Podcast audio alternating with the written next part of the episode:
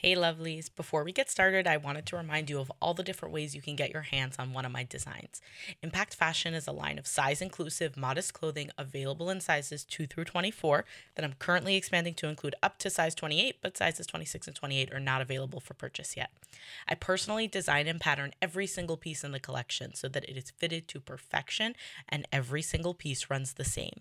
That means that once you know your size, that is your size in every single piece in the collection. Pretty cool, no? I have some great styles that are perfect for the upcoming wedding season, as well as pieces that are perfect for summer heat.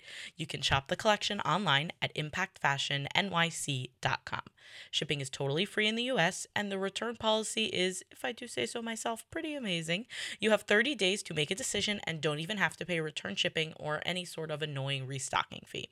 Impact Fashion can also be found at the address at American Dream Mall.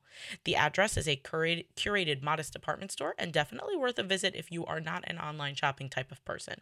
The American Dream Mall is located right next to the Meadowlands Sports Complex in New Jersey, and to get to the address, you're going to want to park in Lot C, Level 3. Make a left when you walk in, and you'll see the address on your right. I'm always happy to chat, whether that's to answer your sizing questions or just to get to know each other better. Find me on Instagram at impact.fashion.nyc or on WhatsApp status at 516 953 9391. You can also email me. It's Rivky, R I V K Y, at impactfashionnyc.com. Also, if you love the podcast, it would mean a lot to me if you could tell your friends about it. If this is something that you think your friends would value, then share it with them. They will probably enjoy. We have a good time around here. You could also leave a review or a quick rating on your preferred podcast listening app to just generally make my day and also let other people know how much you love it. For this week's episode, for the first time ever, actually, I have three guests on. We're going to be discussing the organization that they founded together. Um, but I did run into some technical issues with the fact that there were just so many of us on the call. So do me a favor and forgive me if it's a little bit skippier than it usually is, but bear with me. It's a fantastic conversation. Enjoy the show.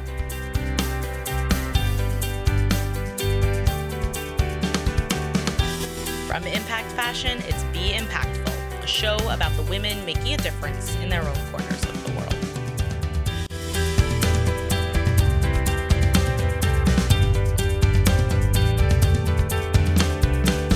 I'm Rivky Itzkowitz, and on today's show, I sit down with the three founders of Jewish Women of Wisdom to discuss the needs of Jewish women aged 50 plus. They share the moments they've realized their life had changed, why it's important to plan for the golden years, and get a life.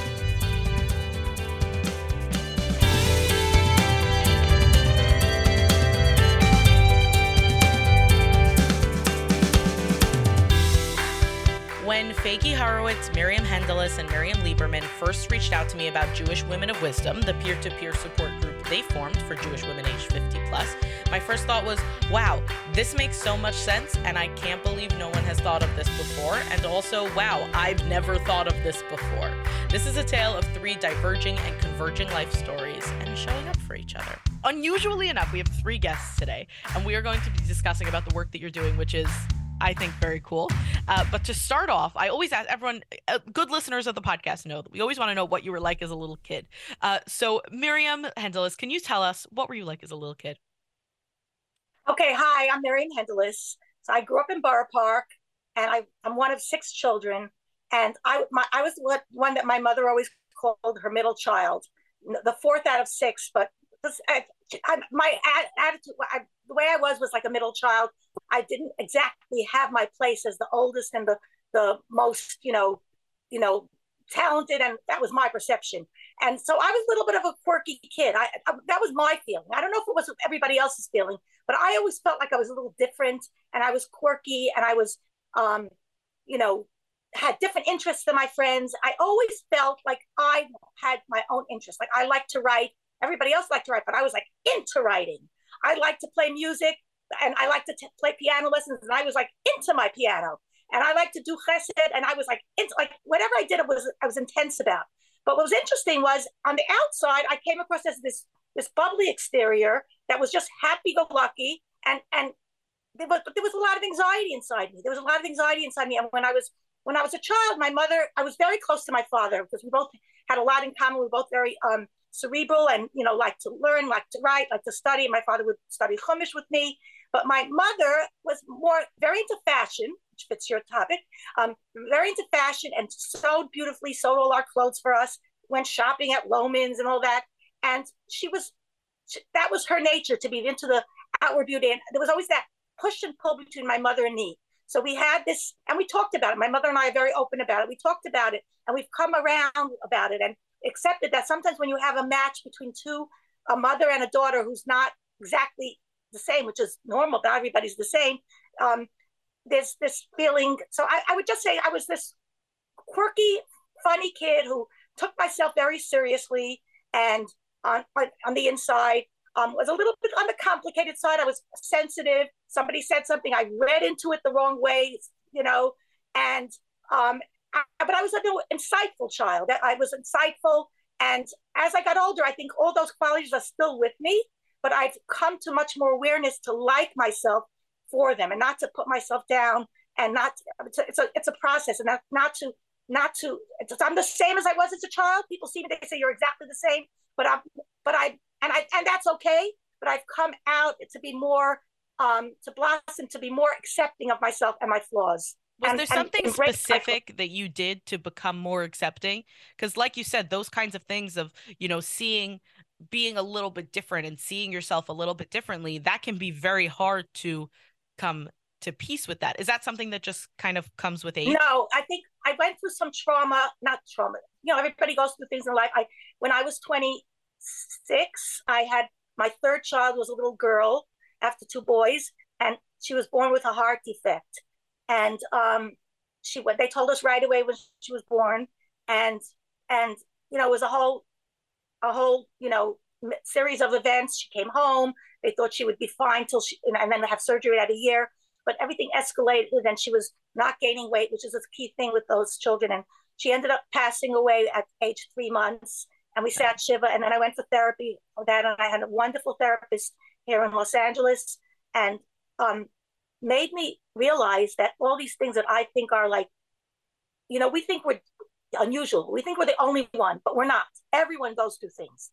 And that's one of the things you learn as you as you as you get older. We're all in this together. Also, we think that it's bad to be unique, but it's not. It's good to be unique. It's good to be different. It's good to have your own self because we are all different. And it's okay to have flaws but she didn't just tell me these things. In therapy, you work through it yourself. But over the years, I I have this ability somehow to remember what different mentors told me. I and it's annoying for the mentors probably because I come back, you know, you told me this one time, and I really like that you told me that. Probably very annoying. Like they have to be careful what they say. But right. I'll remember what what you said. I'll remember what Faigie said. I'll remember what Miriam said. I'll remember the wisdom that they said. And and and I'll remember what therapists told me, what rabbis told me, what you know, Rebbitzins told me.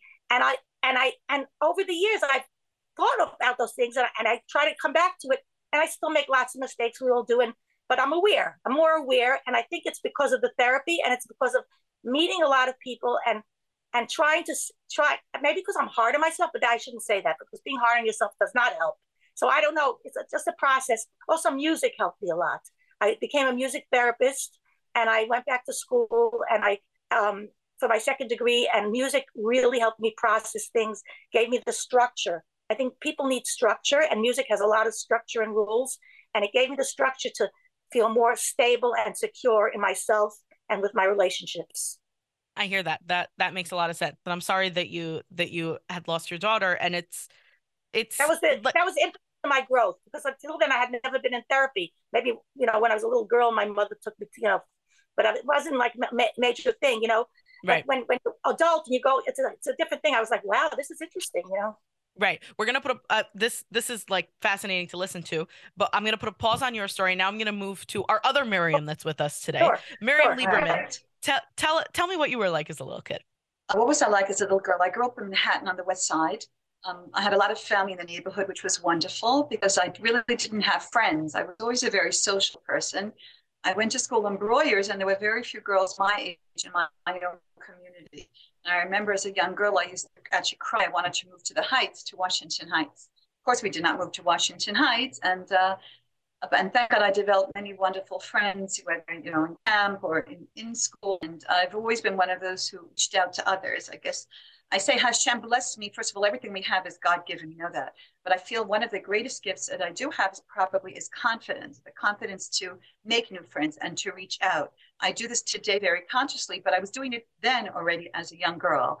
So I've always had a very eclectic, and growing up on the West Side, more so, I, I we, we married, we stayed on the West Side, so I had a very eclectic group of friends. The West Side is known for drawing in people from all over the world. You know, people all to the right, to the left, Balei Tshuva, I mean, everyone. And uh, like Miriam Hendeles, I also was always into music, and I had a lot of music partners, cellists and flutists and pianists, and we just had wonderful times together. Um, I too was, was always um, looking for mentors.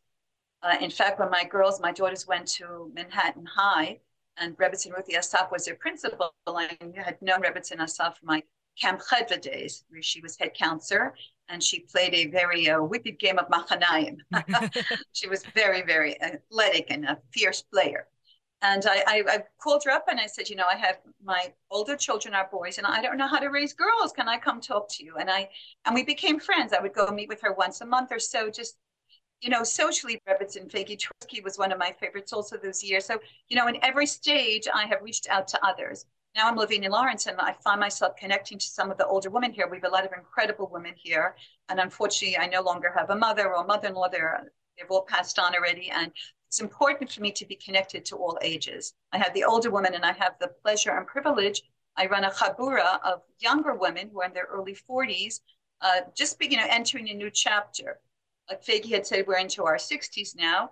In fact, may I just mention, I'm not sure if it's clear to your listeners, Jewish Woman of Wisdom, where does the title of our organization come from? It's from Pirkei Avos, where we're taught Ben Shishim Lezikna. And what is Zikna? Zeh Chachma, the one who has acquired wisdom. And Shishim is we 60. Hope that, right. So we're hoping that we have uh, we've acquired some wisdom at this point, but we're seeking to acquire more wisdom and to share. You know, we our our guideline is connect, communicate, grow. You know, we're into growth mode.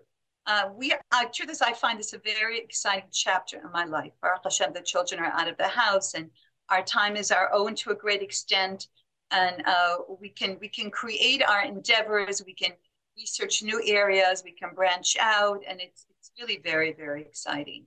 It does sound very exciting. And, and I, I want to get to I want to get to speak more about it, but I'm not letting Faigie off the hook. So okay, Faigie, so go ahead, Faigie, what were you please. like as a little kid? Very shy. I was quietish and um, not so confident, even though I had a very rich childhood with many generations doting on me. Um, I grew up with two sets of grandparents and even great grandparents, something which none of my friends had because my family came here in the 20s. I grew up in Chicago, spent those years, and we moved to Washington Heights. And that's where I know Miriam Lieberman from, our high school days at Breuer's. And it was major culture shock to a certain extent. We've been to the country for many summers and uh, a wonderful, wonderful place. But New Yorkers, and even though were some out of towners, had their own culture. Uh, I went to camp. There was also this in group. And there comes slightly insecure me, who was ahead of herself by a year in terms of schooling. They skipped me in my elementary school. And I come to Breuer's with 30 girls in a class and Washington Heights, people stacked on top of each other, no green, sidewalks full of dogs. That was before that law that which we will not go into. And a friend of mine from our summers said a very smart thing to me, which kind of changed my perspective. When I came back from spending uh, four weeks in, in camp, she said, Of course they don't need you. These girls friends. They, they, they have names they have cousins in Brooklyn. Of course they're not going to go out of their way for, for out of towner like you. And that really made me shift my perspective. I also had parents that were become very public people. Um, and I also realized that people value authenticity. Being out of the box is fine. And you have to be uh, an authentic Jew and you have to be respectful of other people's. You can own your ideas, and the fact that you are exposed to cultures, history, personalities, and experiences that other people don't have makes you an enriched person, and it's fine. And you have a lot going for you.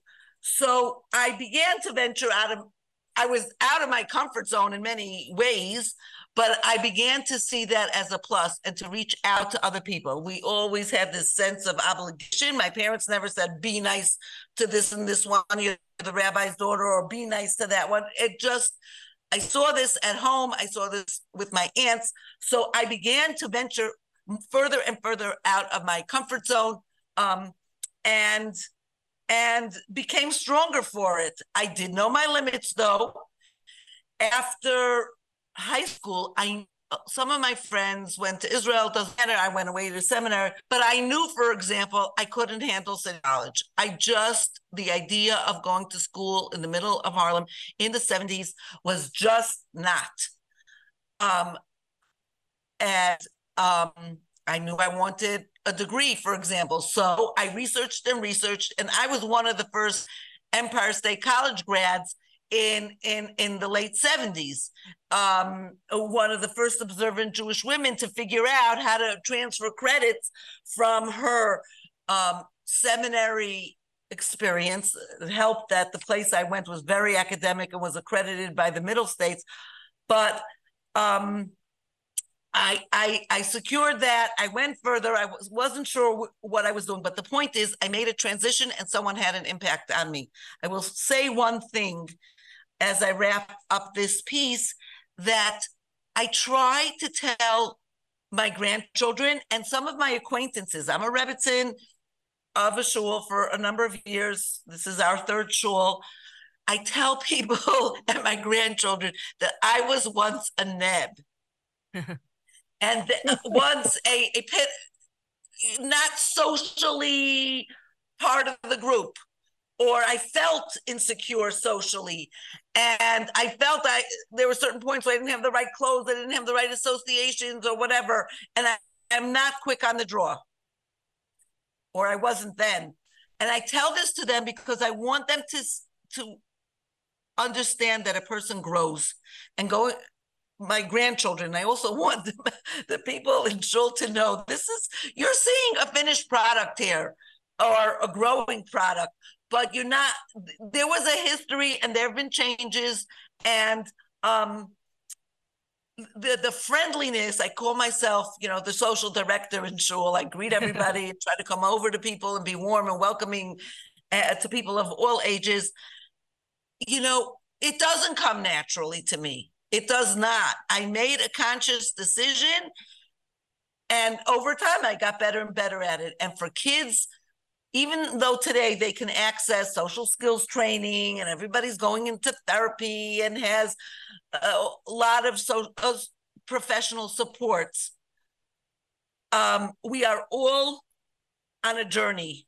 And improving ourselves um, in a conscious way is smart and going out of your comfort zone is smart. It just makes you more resilient when life will throw you things and life will inevitably throw you things right as they say nobody makes it out alive the I, i'm curious i'm curious to hear at what point so we're, we're here talking about jewish women of wisdom which is the organization that the three of you founded um, for orthodox women ages 50 plus and i'll be perfectly honest i will admit I'm the baby of the group here. I'm 28 years old. And when you first reached out to me, you know, that this was something you wanted to discuss, I am my head immediately went to, oh, like of course someone should be doing something for women in this age bracket. And also, wow, how come no one's done anything for women in this age bracket? Like it was something that I had never thought of up until that point, and it immediately made sense to me. And um, asking as as as a very young person, I'm curious to hear at what point did you start feeling like you had entered a new life stage? Like, uh, Mir- Miriam Hendeles, maybe you could you could share this with us. At what point was it like? Was it when your youngest graduated high school? Like, when did it start feeling like, oh wow, my life is in a very different chapter from what it had been previously? I think I think thank you for asking that. I think it's when my oldest one got married. Um, I think this started changing. Um, I have five sons, and my youngest, my oldest, is 13 years older than my baby son. So basically, on you know, he had his bar mitzvah right um, when I was six weeks postpartum from my from my youngest. I am stressed so, um, just listening to that. Wow. Yeah.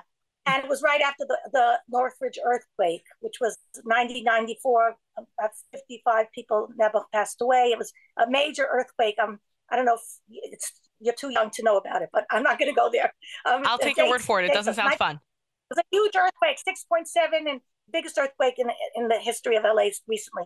Anyway, and, and it was in the city. It wasn't in in you know still in the middle of, of the ocean. Anyway, my oldest son got married, and I, I started realizing the the relationship between a mother-in-law and a daughter-in-law. I don't have daughters, and I have sons, and I had then I had a daughter-in-law who I adore, my oldest daughter-in-law, and I adore all of them. But this was the first one. I started writing, and I started writing about this this I always knew I was a writer because in, in, high school I was the editor of the newspaper and I was had a, I was involved with the yearbook and writing English was my favorite subject.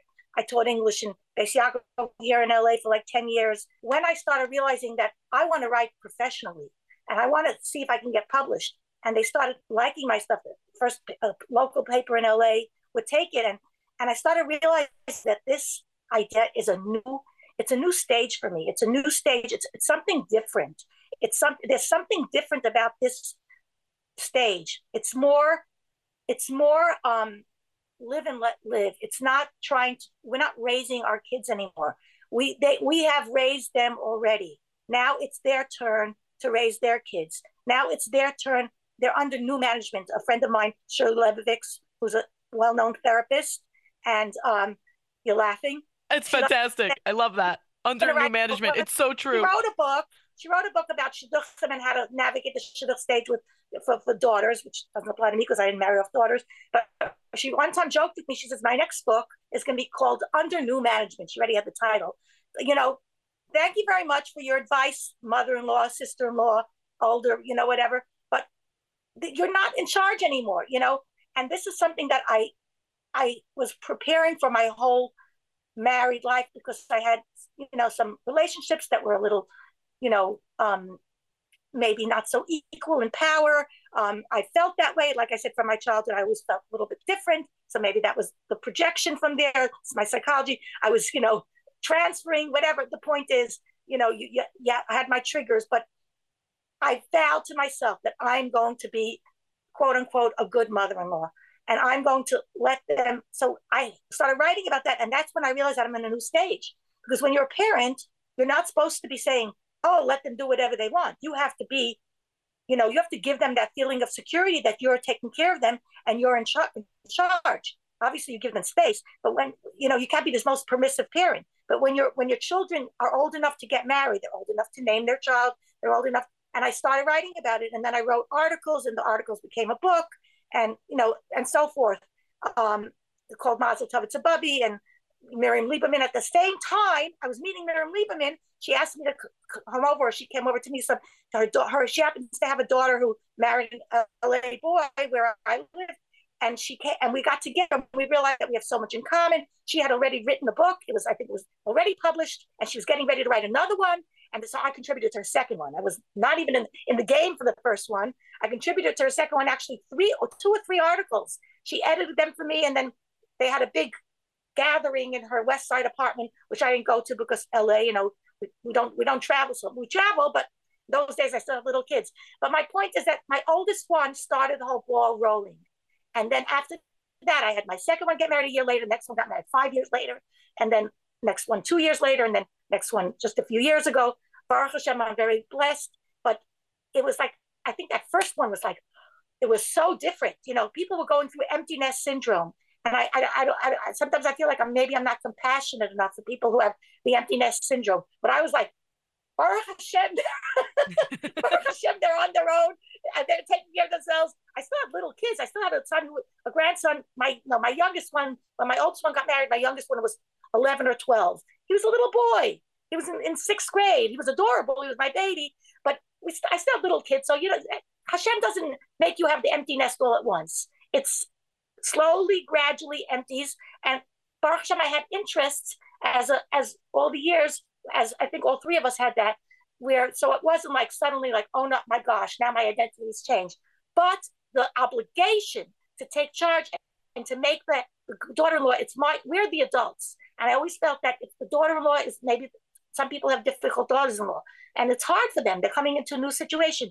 But it's our job as the mothers, as the mother-in-law, to be mature about it and let them have their space. Not say, oh, they should apologize to me. No, we have to we have to give them the the not kavod. Obviously, we're still, but we have to we have to set the stage for, for shalom because shalom is is so important to me. Of my father's name, shalom, and I just find that shalom. Even though sometimes I get upset about things, but I'm always like, you know, someone says I over apologize. You know, I'm sorry, I'm sorry. You know, it's Keeping like, the peace. It's, it's important. Already, but we want shalom. That's what that's really what we all want. We want inner peace and we want relationship so true and um yeah for sure and it's also it's you know you mentioned that that Miriam Lieberman was kind of thinking about these issues at the same time that you were through uh, before me before, before you right you know, you're coming in at the yeah. second book um so so Miriam what were you what was leading you to think about these different kind of life stage changes and i know that you know you had you you have already written some kind of you call them anthologies about midlife you know different essays from okay. different women. What what was what was going on on your end of things that made you started thinking about these changes? Okay.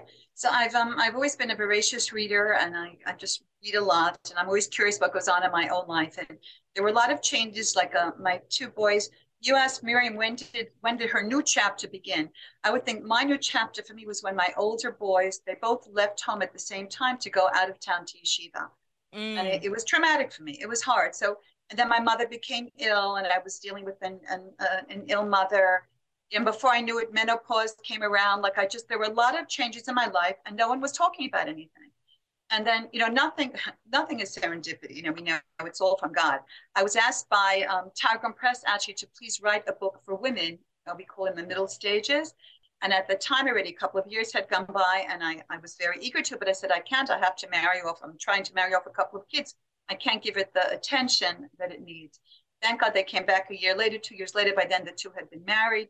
And um, Baruch Hashem, so I I don't think your your participants can't see, but you could see. okay, this is the first anthology. Um, at the end, Targum Press unfortunately closed shop. Menucha Publishing took over. The best is yet to be, and we're discussing all the issues that I was dealing with. We're talking about dealing with elderly parents, letting go of our children, going through menopause, the new relationships in our lives, dealing with mahatanim and, and this and daughter-in-laws and sons-in-laws. And thank God this went very well. And they asked me to do a sequel and this was the result to fill the sky with stars. Now, these are both you've mentioned their anthologies, and it was really great for me because, uh, of course, um, I do have my own essays in here, but I did reach out to many incredibly wonderful, wise, insightful women some women that I knew from before. So as Miriam said, she's in here and represented, Peggy certainly very well represented in the books, but I met many other wonderful and exceedingly wise women who participated also. And then I realized that there's a need for this because there was nothing out there beforehand, nothing. Around and, and what year are we talking? Changes. When when was this that this so I actually looked up. This one was uh, this. The first was published in 211, okay. and the second one was published in 214. Okay, so, so relatively like within the last decade. And yes, yeah. And and right. I'm I'm curious, like around what time did all three of you meet? Like I know that Faigie and Miriam Lieberman, you knew each other from high school, and Miriam Hendeles and Miriam Lieberman, you knew each other from you know the work that you were doing together. Right. So uh, how did this all point out how connected we all are? Miriam wants to say something. I just want to say the timeline, which is interesting. You said your first book came out in 2011. Yes. My first book was published. I submitted it in 2000. 10 or 11, but till the whole process, it was actually published in 2012. So we, oh. we were just, I was just we overlapped, and but yeah. we didn't know about each other. It was so interesting how we were all we were mental telepathy, thinking about the same thing, and and then and then you know that was my first book. September 2012 was when it was published, uh, but I think I started writing. Um, I'll tell you just give the timeline. My oldest son got married in 2006, you know, July 2006, and then um, when my daughter-in-law was expecting my oldest grandson, is when I started writing, you know, about the feeling of becoming a grandmother. It was like, woo, I'm so big, I'm a big girl, you know. And and and I wrote my first article was called Naming the Grandparents. What we're all mm-hmm. going to be. It was based on my husband and I and my kids, because I had four kids at home. The others were the oldest one was married. We literally sat around the dining room table and we said, "What should I be called?" And it was like everybody was like saying, "You have to be called this." I said, "Well, it's my job to name myself because that's my." And then I said, "You know, let me write an article about that." It was kind of funny. What'd you decide on? Uh, Omi, Omi, Oh. Omi, I like it. Is that a play on Oma? Oma. Yeah, because my mother's Oma and my grandmother's are what one of my grandmothers. I come from German background from my mother's side, and my father's Belgium, but way back is also German. So we have like a lot of German background. So um, my so the Oma was the name that we, a lot of some of my sisters are Bubby and my son, but I'm or Bubby, but I'm the Oma, Omi. We call Omi. it Omi. But the point is, I that was like the beginning of the writing. It was the late two thousands, early the, the aughts. They call it the aughts. You know, the, Right. the fourth. You know, so 2006, 2007, 2008. At by 2010, I started writing for Bina because at first I was writing for a local magazine, and then Bina ended up accepting all my some of my reprints, and then they had me write new ones. They said we don't want any more reprints. We want you to write Very nice. exclusively, exclusively Very for us. So, So, and so then- how did how did this all convalesce into JWOW? How did that come together, Miriam? Faigie and I had the privilege of being part of a podcast a while ago. How many years ago was it, Faigie? A long Seven, eight- time ago. Eight, nine years ago? Yeah. Okay, forgive me, I can't recall the name of the woman who interviewed us, but we were in a podcast discussing these issues that were relevant to women. Uh, and um, Sarah Brait was one of our founding members from Baltimore. She was part, she heard us and she contacted us. She contacted you, Faigie. She contacted you- both No, of us, I think. Both of us. And she was the one who suggested that perhaps we should start our own organization. And we sat on it for a while and we did a lot of talking and sharing. And we said, let's go for it. Let's go for it. We started before COVID. So we were actually doing um, in person meetings, which was really a lot of fun. We went to Monsey and they were all interactive programming. We would present scenarios and then we would have the women divide up into different groups. Everyone had a chance to speak and to be heard. Everyone had a voice. We did Monsey, we did um, Lakewood, we did Baltimore, uh, Brooklyn. We did we did Lawrence and the five towns here in the uh, main group.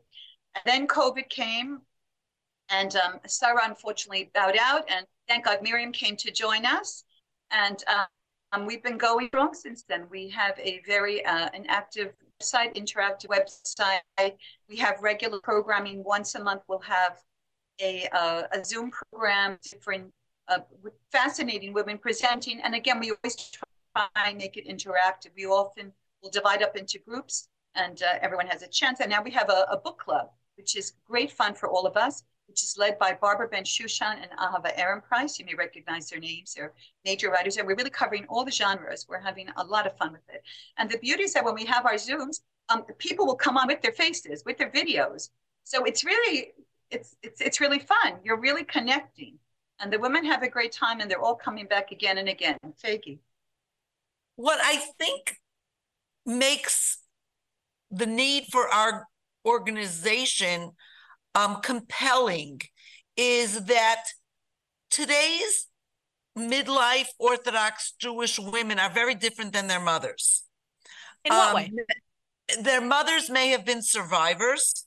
Their mothers may have been European. They may have helped their husbands in the business all along or gone back to help their husbands in the business when they when the kids left the house. But today's women our age have been working, we are educated, we we are we know psychology, you know? Um, we're not going to come down heavy on our kids. We're not scared of therapy. Our challenges are different however. We're going to live longer. Many of us are sandwich generation people.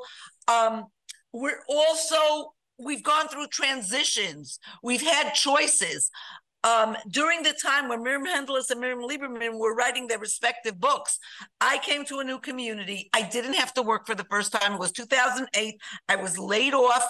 I had had um, a very nice career in nonprofit management, as well as doing things in the in the Jewish community with various organizations. Um, and I had always vowed to to see could get something published. The one other time I had a, a hiatus from work. Um, someone in my family was sick. My daughter got married. I finished my master's in management, but this time I came to a new community. I had the time, and I within six weeks I established a writing group people I didn't know.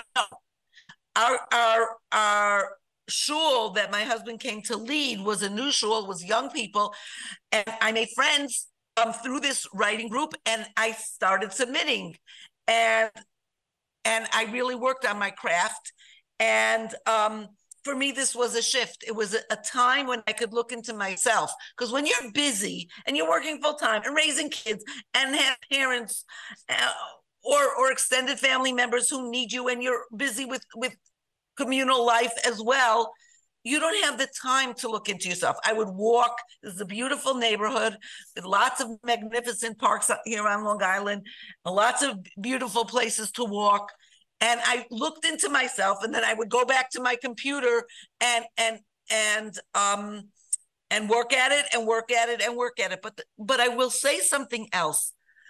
Women our age, like I was then, realize that they need to talk things over and they want to talk things over with peers. We are a peer to peer organization. When we were planning this and we were planning chapters and we were planning a, a digital platform, we also knew that we had to create a sense of community and not to talk at people. So um, women feel it's a safe place to share. It's like sitting together at at a, a table at a bar mitzvah or at a wedding with people who you may not know very well or new people, but you find something to talk about and you you want to hear other people's perspectives. We've all gone gone through life. We've all had ups and downs with kids with our health with jobs with finances.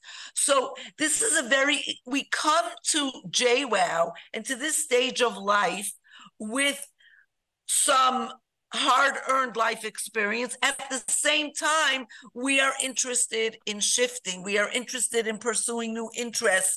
We we want to plan for our retirement. Um, the the Viennese psychologist, or maybe he was Swiss, um, Carl Jung said in the second half of life, people tend to follow their non-primary interests Oh, it, when when you're young, you go with what's dominant. We have the time, the headspace, the confidence to follow new interests that may have been there but not so dominant um, um, years before. You know, this is the the classic image of a of a midlife person is she picks up a paintbrush and all of a sudden she takes a couple of lessons and and she's producing masterpieces. It's because she always had some kind of skill and some kind of interest but didn't have the time and energy to commit to it. So we are pursuing new interests. We are become we are gaining resources for ourselves. We are expanding our networks of relationships because let's face it, we move, our kids move on. We're not meeting people so naturally at carpool and at PTA. And um, it we, we pursue relationships a little bit differently, and we do have to pursue them because the more relationships we have, the the more engaged and vibrant our later years will be. I work, I'm going to wrap up this piece but I, I do work for a home care company and I write a lot about senior issues and have socialization and engagement with people of all ages and close relationships are pivotal to a successful aging. We're not there yet, but we're all thinking about it. So we are in this very rich time, rich with opportunity, rich with experience, rich with time. And hopefully, many of us have established ourselves financially um, and are at a sen- at a place of stability where we have the headspace to to exploit these opportunities. I just want to say two things. Number one, um, one of the things that we talked about is how we coalesce together. So I'm I'm piggybacking on that. Um, as as as Faigie and Miriam just explained, they started out with Sarah Brett, right? and um, and then I joined subsequently, um, and then we were four, and then we were three, whatever. But the point is that I came from a different vantage point at, that I wanted to do this. Like I said before, when I, I became a mother-in-law and I became a a, a, a um a grandmother, the, mostly a grandmother at first, and you know, and then it was also um the idea of I wanted to emulate my own grandmothers. I grew up, like Peggy said, with with I had you know four grandparents, my mother's parents, my father's parents, and I was you know not so I was pretty you know I was a, a, teenager when some of them passed away, and then I was an adult when my two grandmothers passed away. I also had a great grandmother and a great grandfather from my father's from my father's side, and I always felt that both my grandmothers were very free spirits and doing things to, into their late eight late eight nineties. My grandmother, my father's mother, um, her name was Rachel, that was her Hebrew name, and and um, she took art lessons in her eighties she went swimming in her 80s. She took Hebrew language in her 80s. She went to the Y. She had every day she had another activity, and it was it made an impression on me. She read the New York Times every day. She helped me with my French homework because she she lived in Belgium when she raised my father and my aunt. And so th- these things made an imprint on me. Oh, when you're older, you keep doing things. When you're older, you don't stop. When you're older, you want to learn more new things that you never got to learn. My grandmother said when she was in Poland, when she was a little girl in Poland, she said her she was an only child, and she used to tell me stories. I said, Grandma, tell me stories of when you were a little girl. I used to love it. And she would sit on the couch after my grandfather died, and she'd you know come for Shabbos, and she'd say, um, I never was able to learn Hebrew. My father was afraid I'd become a Zionist, so he didn't mm-hmm. let me learn Hebrew. So I only learned. He taught me how to daven. I you know I couldn't go to school, and she but she was an avid reader, very very big reader. You know, only child and liked to read a lot and and and she didn't have a lot of friends because maybe they weren't such a good influence on her. So she was one of these people who wanted to learn Hebrew so badly, but when she became in her 80s, she said, you know what, now I'm going to learn Hebrew. And she went to the Y in Borough Park, which is where we lived, and she took Ulpan in in in in the Y. That's adorable. So that ding ding ding me, you know, I'm going to learn new things. Obviously, when you're raising kids, I I was in school when I was raising kids, and I was uh, you know, part time. I was in school. I was working part time, giving piano lessons, and then I became a music therapist when I went back to school. But the, years later, I was um, thinking to myself, you know what? I want to take art lessons, which is ridiculous because I was always I'm not the artist. My sister's the artist. But the idea, this idea of trying to help each other and, and inspire each other came from my nature and from my grandmother's. And I, I saw that some people everybody t- takes it from different ways. And there are some people who get it from because they intellectually say you know this is something that we have to help other people. Because there's so many people who don't have hobbies and they and they and they marry off their kids and then they're lonely and they feel right. that emptiness. You know the term emptiness is a popular term. It exists. It's real. Um, but not everybody has that but many do have that and that's why we're there to have that conversation so i came from the avenue of my own self-growth and to spread out. But Miriam and Faigie, I think, came more from like an organizational thing. And then I joined them. So I think it was just interesting to see the different ways that we kind of coalesced and we bring our different personalities together. Right. And different perspectives are always are always helpful. Miriam, I see you have something to add as well. Yeah, I just I like what Miriam said. You know, it's a thank God we work very well together. We really see ourselves as a team. Um, the word we didn't use yet is the word proactive. I, I like that word. I feel as we as we get older, we really have to be proactive. We can't just fall into the years. We have to, you know, and every realm take care of our health, you know, socially, financially, and spiritually. It's all part of it. You can't just fall. And I have one friend years ago. She would her line was "Get a life." Don't don't sit on top of your children. You can't live through them. You have to make sure you have your own life. So right. um, that's what we're trying to do ourselves, and um, and truth is we're having a great time doing it so we just want to take everyone with us yeah great. that's that's such a great way to to approach things planning is the experts say for the next stage is so important because relationships will count um, core pursuits are very important. Wes Moss, who who wrote a book, he's a financial planner, he's very popular, YouTube and elsewhere, wrote a book about the the 10 habit, habits of the happiest retirees on the block. And money we know, um, health we know what we need to do, but the the, the third piece is the connection and um, connect social connections and pursuits. Not just I'm going to pick up um, tennis when I retire, but investing in those pursuits before you leave the workforce or before you get older. Um, and and you have to really have at least six. And the more you have, the better, the better and happier you are as a retiree. And um, not everybody has the luxury of retiring. Not everybody wants to retire.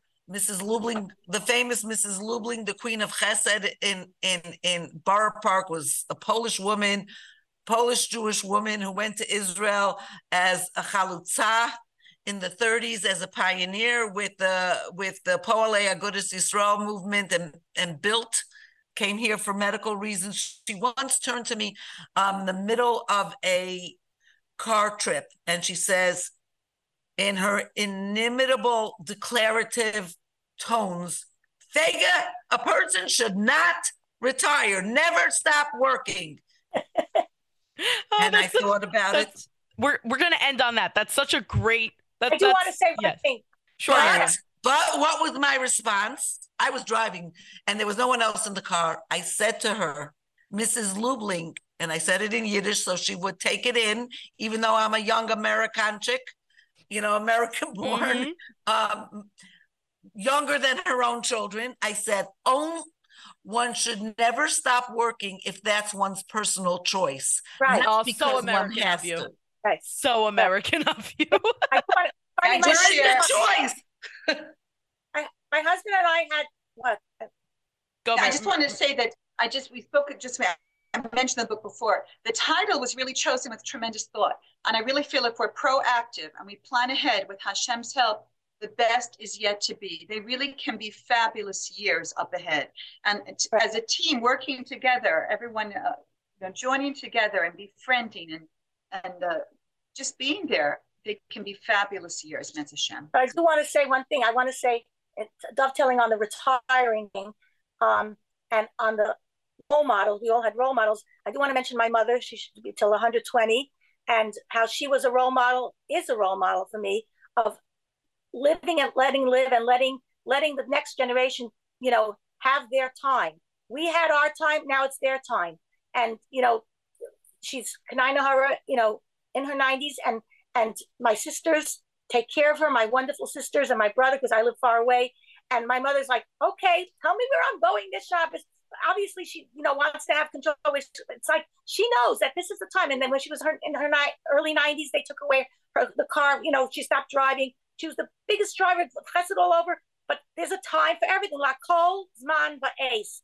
And I think, you know, that's a big theme with us. Like this is our time to slow down, but not slow down, to pace ourselves, and to do things and to have it's you know somebody once said you can have it all but not all at the same time this is our time to to move to a different stage and to accept where we are and to accept uh, how we're we're our own people now but we're not what we were when we were younger. And that's okay and let them and move on to our hobby and do what we love and feel good about it like miriam's book says. The best is yet i will conclude with with a line someone from Shul reminded me of last Shabbos at Kiddush. And she said, You said when you came to this neighborhood, I didn't know her very well. She said, I didn't know middle age could be so much fun. well, it I'm looking forward to it. It is a lot of fun. It's the best. You know, I, I, I think to myself, those years I had, I don't know if you're going to put this in, maybe you'll cut this out, but I'm just saying, I was like, you know, go through life like with, without, with like you know, gray glasses. Now I feel like everything's sharp. I see things sharp, like Miriam said with, you know, Zesha Kana Chachma. I feel, no, not to brag, but I feel like I see things with more clarity. You know, I, I, I you know, I, it's like we have the wisdom, which is, I think, clarity and knowing discernment. I think it was like I used to doubt myself. What should I do now? What should I do now? Now people are coming to me for advice. What? That's like it doesn't make sense. I can't wait to get old. It sounds fun. it does sound fun. If somebody wants to learn more about JWOW, the website is jewishwomenofwisdom.org. They do events, there's a newsletter, there's a lot of information and resources there. And I highly encourage you to go and check it out. Um, unfortunately, we got to cut it off now. This has been so fun, but I mean, we could go for three days, but, uh, you know, we, we do we do have to bring it to an end at some point. Thank you so much for coming on today, you three. Thank I had a really lovely time. Thank you. Thank Our you. Thank you for having us. Thanks so much. All the very best. Thanks for listening. If you'd like to learn more about Jewish Women of Wisdom, including the books my guests wrote, the links are in the show notes. On the last episode, I spoke with Miriam Pascal Cohen about inclusivity in the modest fashion industry with some special guests. Listen to it wherever you're hearing this one. The Be Impactful podcast is a project of Impact Fashion, the clothing line I created because I believe that we are all deserving of the beautiful things life has to offer. See my modest designs that are currently available in sizes 2 through 24 and soon to up to size 28 by going to impactfashionnyc.com. Access all of that by swiping up on the cover art. There are currently 18 people listed by Ora Agunot as a recalcitrant party. View their names, photos, locations, and details of their cases by visiting getora.org slash recalcitrant-parties. The episode art was designed by Michelle Moses. Original music composed by Nissan Fetman. This episode was produced and hosted by me, Rifki Itzwitz. Catch me on Instagram and Facebook at impact.fashion.myc. As always, here's to making an impact together.